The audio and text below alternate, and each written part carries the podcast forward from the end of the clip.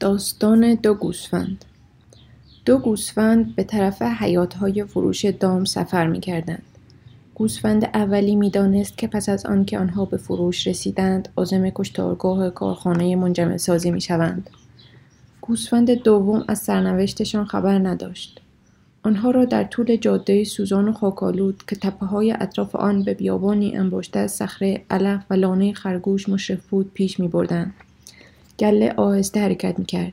زیرا که چوپان با همه گرفتاری ها عجله نشان نمی‌داد و حتی اجازه داده بود یکی از سگها کنارش بنشیند و در هر حال سگ دیگر از این سر تا آن سر گله می‌رفت و می آمد و آنها را هدایت می کرد. گوسفند اول که از نزدیک شدن آنها به مرگ آگاه بود گفت فکر می کنم که آفتاب هیچگاه با این گرمی به پشمهای من نتابیده و از اونچه من با چشمهای کوچک گوسفندیم می بینم آسمان تا این اندازه بینقص بدون عیب بدون درز بدون شکاف بدون لک نبود. گوسفند دوم که از نزدیکی مرگشان بیخبر بود گفت تو دیوانه ای آفتاب گرمه بله اما پشمهای من چقدر داغ خاکالود و سنگینه. بودو بودو کردن تو این قفسه تن و رازهای طاقت فرساست ظاهرا سفر ما هیچ وقت به آخر نمی‌رسه. گوسفند اول بلند شد گفت علف های این تپه ظاهرا چقدر تازه و آب دارن. تو آسمون یه باز هم پیدا نمیشه. گوسفند دوم گفت فکر می‌کنم یه چیزی کورت کرده. فقط به آسمون نگاه کن و اون ستا باز رو ببین که منتظرن شیرجه بزنن روبرون حمله کنن. آنها در طول جاده دوان دوان پیشتر رفتن. گوسفند دوم گهگاه سکندری می‌خورد. گفت خیلی احساس خستگی می‌کنم. تو این فکرم که تو این دره داغ و خاکالود چقدر دیگه باید راه بریم. اما گوسفند اول فرز و چابک می‌رفت و احساس سواکی می‌کرد. انگار که تازه پشمایش را چیده باشند توی ماه اوت می‌توانست مثل بره جست و خیز کند گفت اما من فکر می‌کنم که امروز روز بینظیریه. احساس نمی‌کنم که جاده داغ و خاکالوده به سنگ و کلوخایی که تو ازشون شکایت داری اعتنا نمی‌کنم به نظر من تپه هیچ وقت تا این اندازه سبز و اشتها برانگیز نبودن. افتاب تا این اندازه گرم و آرامش بخش نبوده. گمون می‌کنم می‌تونم تا ابد تو این دره راه برم و خستگی و گشنگی و تشنگی حس نکنم. گوسفند دوم با تندخوی گفت چه اتفاقی برات افتاده؟ بعد از ساعتها بدو بدو به اینجا رسیدیم و چیزی نمیگذره که با قولهامون توی حیاتهای فروش دام می‌رسیم و آفتاب با آهنهای گداختش بالای سرمون میسته و پالتوهامون چنان بار سنگینی میشن که ما رو رو زمین می‌کشن و چیزی نمیمونه که ما زیر این پاهای خیلی ظریف گوسفندهای هم نوعمون له و میشیم و از میون میریم. این رو میگن زندگی بینظیر. تعجب نمی‌کنم که اگه بعد از فروش ما رو با کامیون ببرن کارخونه منجمع سازی و با کمال خونسردی بکشن. اما آن وقت به خود تسلح خاطر داد و گفت نه احتمالا یه اتفاق نمیافته. آه بله. هیچ وقت اتفاق نمیافته. از مقامات شنیدم که ما حتی وقتی زیر دست و پا له شدیم نمیمیریم. این قصه هایی که گهگاه میشنویم چیزی جز شایه های بدخواهانه نیستن و اون رویاهای زنده ای که شبها موقع خواب روی تپه های حفاظدار به فکر ما خطور می‌کنن توهمه. اون وقت پرسید قبول نداری؟ حالا داشتن راهشان را کج می‌کردند و از جاده دره بیرون می‌رفتند و حیات های فروش دام دیده می‌شد. همونطور که به طرز طرف خط فرعی خطوط زنگ زده راه آهن رانده می شدند کامیون های قرمز منتظر بودند. توی آنها را کسافت گاو و گوسفند کثیف کرده بود و دیواره بیرونی آنها را به رمز با گچ علامت زده بودند. با این همه گوسفند اول دوستش را آگاه نکرد که آنها را به طرف مرگ می‌برند. وقتی آنها را توی اقلهایشان هل دادند گوسفند اول فریادی از شادی سر داد. ما رو به چه خونه کوچک دلپذیری راهنمایی کردن. تا حالا همچین میله های قشنگ قرمز رنگ و همچین گوشه های مربع شکلی ندیدم. به اون پلکون قشنگی نگاه کن که ازش بالا میریم. تا وارد اون واگن هایی بشیم که ما رو به طرف تعطیلات کنار دریا می‌برن. گوسفند دوم گفت تو حوصله من رو سر می‌بری. ما توی اقل کثیف ایستادیم. همینو بس. من تا میام پاهم رو لابلای کفش های سیاه سیقل خورده قشنگ جا بدم پاهام میره تو کسافت گوسفندایی که قبل از ما اینجا زندونی بودن. در واقع تو تمام زندگی به این بدی با من رفتار نکرده بود. و گوسفند دوم زیر گریه زد.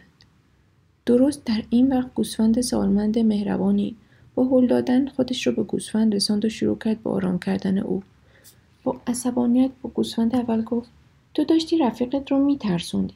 تو قصه های وحشتناکی درباره سرنوشت ما می‌گفتی. نیازی نبود که به رفیقت حقیقت رو بگی و اینکه ما رو دارن به طرف مرگ مشخصی می‌برن. اما گوسفند اول جوابی نداد. در این فکر بود که آفتاب هیچگاه تا این اندازه برای او متبرک نبوده و اینکه هیچ آقلی شلوغی تا این حد راحت و اشرافی نبوده. سپس ناگهان غافلگیر شد. از دروازه کوچک کشان کشان خارج شد.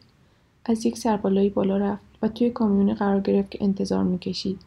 نیز ناگهان آفتاب با رنگهای واقعی نورش را به او تاباند و میله های سوزان عظیمی به دور تا دور سرش کوبیده شد و در آن حال بازها در بالای سر جمع شده بودند و آسمان را با بالهای خود تماشایی کرده بودند و پرده گرد و خاک تپه های خشک بیحاصل را پوشانده بود و همه جا از صدای جار و جنجال هل دادن دست و پا زدن بعبع کردن و زیر دست و پا له شدن آکنده بود. پیش خود فکر کرد. این قطعا مرگه و شروع به تقلا کرد و گریه سر داد. گوسفند دوم که سرانجام دریافته بود در کارخانه منجمدسازی کشته می شود حالا بدون نگرانی توی کامیون ایستاده بود. همونطور که صورتش را به دیوار گذاشته بود از لای ها به گوسفند اول گفت راست میگی این تپه تا حالا انقدر سبز نبوده آفتاب از این گرمتر نبوده و این کامیون با دیوارهای قرمز تمیزش امارتیه که من بقیه عمرم رو می‌تونم سعادتمندانه توش بگذرونم. اما گوسفند اول جواب نداد. او نزدیک مرگ را دیده بود دیگر نمی‌توانست خودش را از آن پنهان کند. دست از تلاش کشیده بود و خسته و مانده در گوشه ای از کامیون دراز کشیده بود. هنگامی که کامیون به مقصد رسید مردی که وظیفهش خالی کردن گوسفندها بود ملاحظه کرد که گوسفند اول در گوشه کامیون به اندازه آرام دراز کشیده که تصور کرد مرده است. گفت ما به گوسفند مرده نیاز نداریم. چطور می‌تونیم گوسفند مرده رو بکشیم؟ بنابراین او را از در کامیون به روی خط آهن زنگ زده انداخت. با خودش گفت بعد جابجاش می‌کنم چه میشه کرد؟ سرنوشتش این و تا او سخت مشغول جابجا کردن گله بود گوسفند اول که حالا حالش جا آمده بود بالا پرید و دوان دوان در طول خط آهن دور شد. از دروازه کارخانه منجمدسازی بیرون رفت پا به جاده گذاشت. به جاده دیگری رسید تا اینکه گله دیگری را دید که جلوی او در حرکت بود. وقتی چوپان حواسش جای دیگری بود گوسفند اول با عجله خود را به گله رساند و همراه آنها دوان دوان پیش رفت. تا اینکه به جاده داغ خاکالودی در دل دره رسید که هایش به بیابان سوزانی انباشته از صخره علف و لانه قدیمی خرگوش مشرف بود. حالا احساس خستگی زیادی می‌کرد. برای اولین بار با دوستان تازهش صحبت کرد. گفت چه جاده داغ خاکالودی گرما چقدر ناراحت کننده است و آفتاب ظاهرا به خاطر مقاصد خودش به من ضربه می‌زنه. گوسفندی که کنارش راه می‌رفت با تعجب نگاهش کرد. به صدای بلند گفت امروز روز قشنگیه تا حالا به این گرمی نبوده. تپه ها با اون علف های لذیذشون از سبزی می درخشن و توی آسمون هم یه باز دیده نمیشه تا ما رو تهدید کنه. گوسفند اول به طور معنیداری گفت یعنی می‌خوای بگی داری به طرف حیات های فروش گله حرکت می‌کنی و بعد هم میری طرف کارخانه منجمد سازی تا کشته بشی؟ گوسفند دیگر ببعی حاکی از سر تعجب کرد و پرسید چطور این راحت زدی؟ گوسفند اول آقلانه گفت خب من از مقررات خبر دارم و چون از مقررات خبر دارم سراسر عمرم دچار دور باطلم. راستش نمی‌دونم. تپه ها لخت اورن یا سبز و خورن. نمی‌دونم. بازا تعدادشون کمه یا زیاد. نمی‌دونم آفتاب دوسته یا دشمن. من هم تو بقیه عمرم دیگه یک کلمه حرف نمی‌زنم.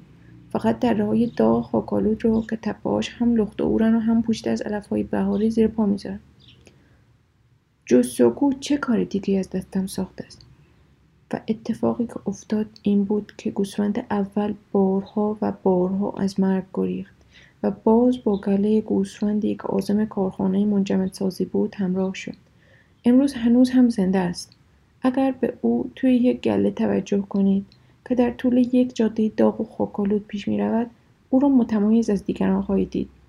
با بزدلیش تزلزلش حالت از خود بیخود شدگی چشمانش هنگامی که تلاش می کند تا با آن سکوت درمان ناپذیرش کشف کند که آیا آسمان سرانجام از بازها آزاد می شود یا نه و اینکه آیا آنها که دوتا دوتا و سه تا سه تا در بالای سر او پرواز می کنند منتظر کشته شدن او هستند یا نه؟